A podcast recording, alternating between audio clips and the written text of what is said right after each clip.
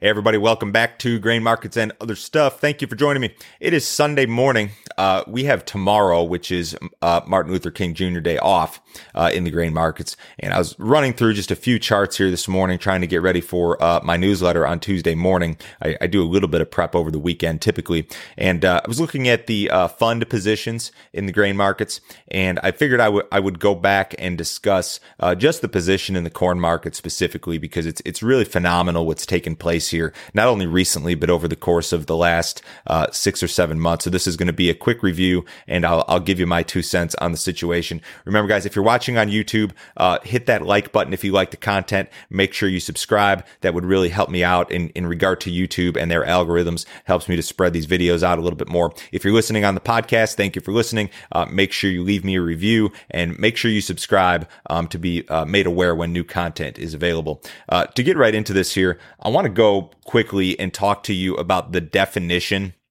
of managed money or the funds. I, I know that people uh, hear about, you know, in, in, the grain markets, people talk about the funds and, and how the funds are long the market or short the market or whatever. And I'm not sure that the understanding of, of who the funds are is necessarily that great. Um, so this is the definition off of the CFTC website. Um, managed money trader, MMT, uh, a futures market participant who engages in futures trades on behalf of investment funds or clients, while MMTs are commonly commonly equated with hedge funds, they may include commodity pool operators and other managed accounts as well as hedge funds. So that's that's the definition of what we're talking about when we talk about the funds or managed money. These are large speculators, um, some sort of fund, whether it's a hedge fund or or a commodity pool operator, whatever. And and the big thing here is that these big funds do not have a position in the physical market. Um, they're not hedgers. These are, are speculative traders. They're, they're simply speculating on the markets. They don't have a position in the physical market. Those large traders who have positions in the physical market, we'd refer to as commercials. Those are like your ABCDs or, or grain elevators or whoever, people who have uh, positions in the cash market. Those are hedgers. Managed money, who we're talking about here, these are large speculators, large funds, um, hedge funds, commodity pool operators, that sort of stuff. So these are large speculators. And remember, guys, um, I, I know that most people know this, but the futures market is what we call a zero sum game for somebody to make a dollar in the futures market, somebody else has to lose a dollar. So, um, it, I, I, always get this question and, and, it's often phrased this way. People will say, is the market long or short? And that's not a question that I can answer because for every long in the market, there is a short. So uh, when we talk about the funds, we're talking about just this segment of traders. And there are other positions in the market that totally offset and, and are opposite of what these uh, large speculators have in the market. But I figured I would explain that real briefly. And if you have follow up questions to that, drop a comment in the, uh, in the YouTube video, or you can, um, you can uh, shoot me an email to info at standardgrain.com and I could explain it to you um, in a little bit more detail. So the chart I'm going to show up on my screen here. This is the net fund position or the net position of managed money in the corn market dating back to uh, like 2007. And that was kind of when they began what we call the, the modern era of record keeping in regard to, to CFTC and the corn market. Um, as of last Tuesday, which was January 12th, I believe, uh, fund traders, large money managers. This is the futures only version, by the way, for you CFTC uh, scholars out there. Um, funds were net long 360,000 contracts of corn uh, as of last Tuesday, and it was estimated that late last week funds bought an additional like 40,000 contracts, which puts them at, at Friday's close and est- at Friday's close, uh, they're estimated to be long about 400,000 contracts. And what you can see from the chart here is that if that 400,000 were confirmed, that would be very, very close to a record long position. The uh, the record long in, in this modern era of record keeping uh, was in 2011. Funds were officially long uh, 409,000 contracts in March of 2011. So we're we're getting very close to record length here if these private estimates are anywhere near reality. And they've they've been very off as of late. Um, when you get into these lofty price levels and uh, you see more volatility, it's a little bit trickier, I think, to gauge where the funds are at. But in any case case, they're they're very heavily long. They're close to, to record long in, in by most estimations. So that that in itself is is interesting. That large speculators are essentially the most bullish the corn market that they've ever been, barring uh, that period in 2011. Um, what's even more uh, surprising and interesting and, and phenomenal to me is the way in which this happened. If you go back to uh, this point on the chart down here, this was uh, June of 2020. On on June, it was like mid June 2020. Funds were net short. They were net short 302,000 contracts in mid June of 2020, just this last year. We're talking seven months ago.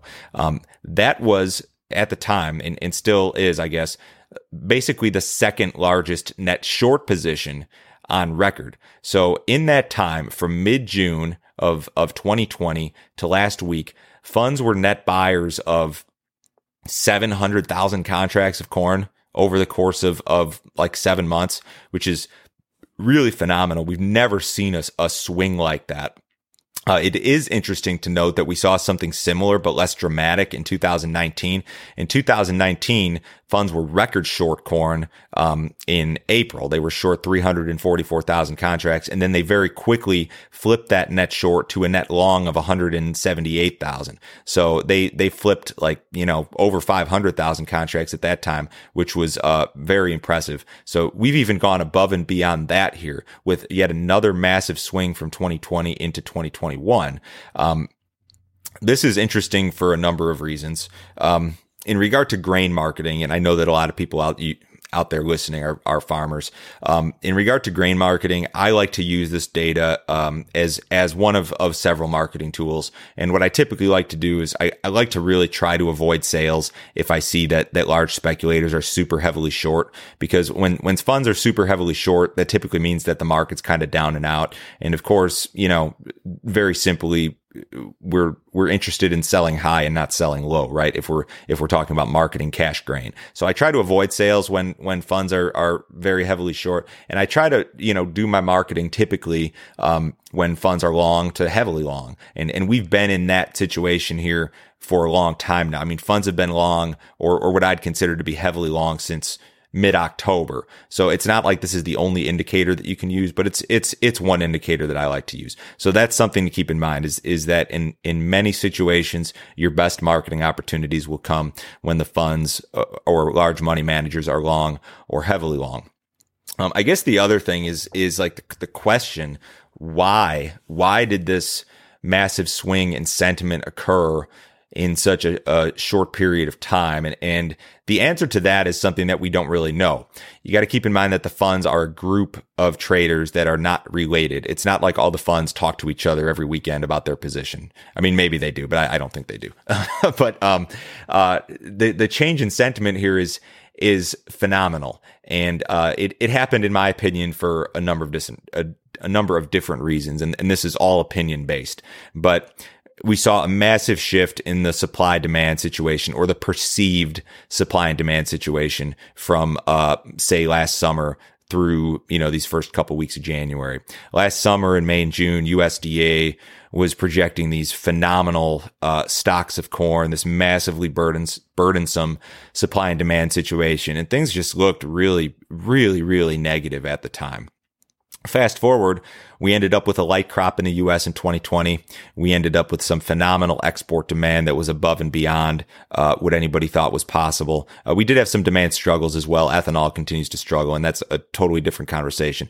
But but the the the situation uh, changed drastically from a fundamental standpoint, just when it comes to to pure supply and demand.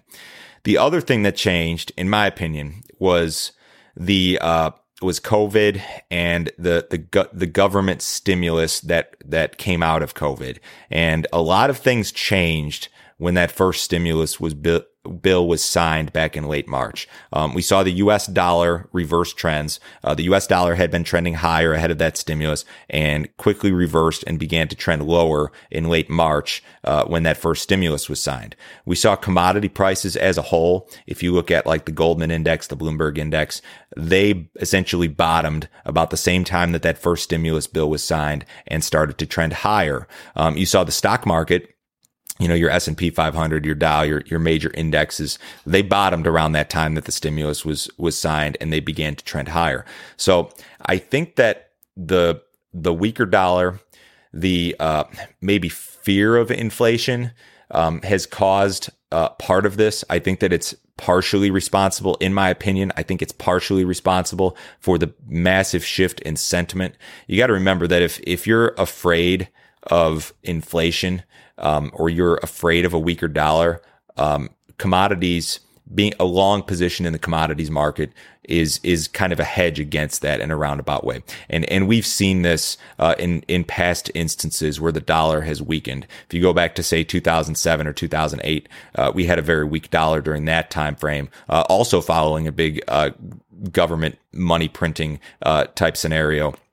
And, and we saw a similar deal. We saw a big uh, spec run up in uh, the corn market and a number of other commodity markets. That was back in a different world when crude oil was at 140 bucks. But the, the big shift in sentiment here has happened, in my opinion, for a few different reasons. I think supply and demand has a ton to do with it. We're in a much, much tighter situation in regard to corn uh, here in the United States, especially that, than we were back in, in say May or June. And I, I really think that just the world has changed in terms of the value of the dollar, um, fears regarding uh, inflation and and that sort of thing. So there's a number of things that that have uh, caused this big change in sentiment. I mean, we went from essentially large speculators holding the second most bearish position ever back in mid June to now holding almost the most bullish position ever. So as it, it stands here this morning, I mean, the funds are, are obviously really friendly to market. Um, they're set up that way. Again, these are large speculators that do not have a position uh, in the cash grain market. They're not hedgers. They're large speculators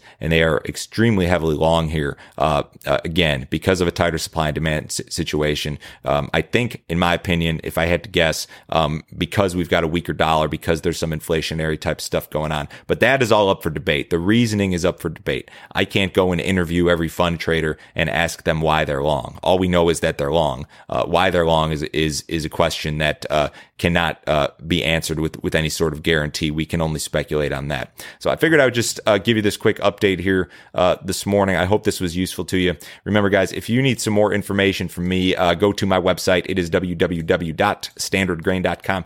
Go to that website, click on Grain Marketing Plan here in the upper right hand corner. For forty nine bucks a month, I will send you my morning email, which goes out every business day at 6.30 Central Time. I'll send you my text message, message service. I will let you know exactly uh, when, how, and specifically I'm pricing corn, soybeans, and wheat throughout the year. So certainly check that out. Um, everybody have a great weekend. I will be back with my normal uh, morning routine on Tuesday.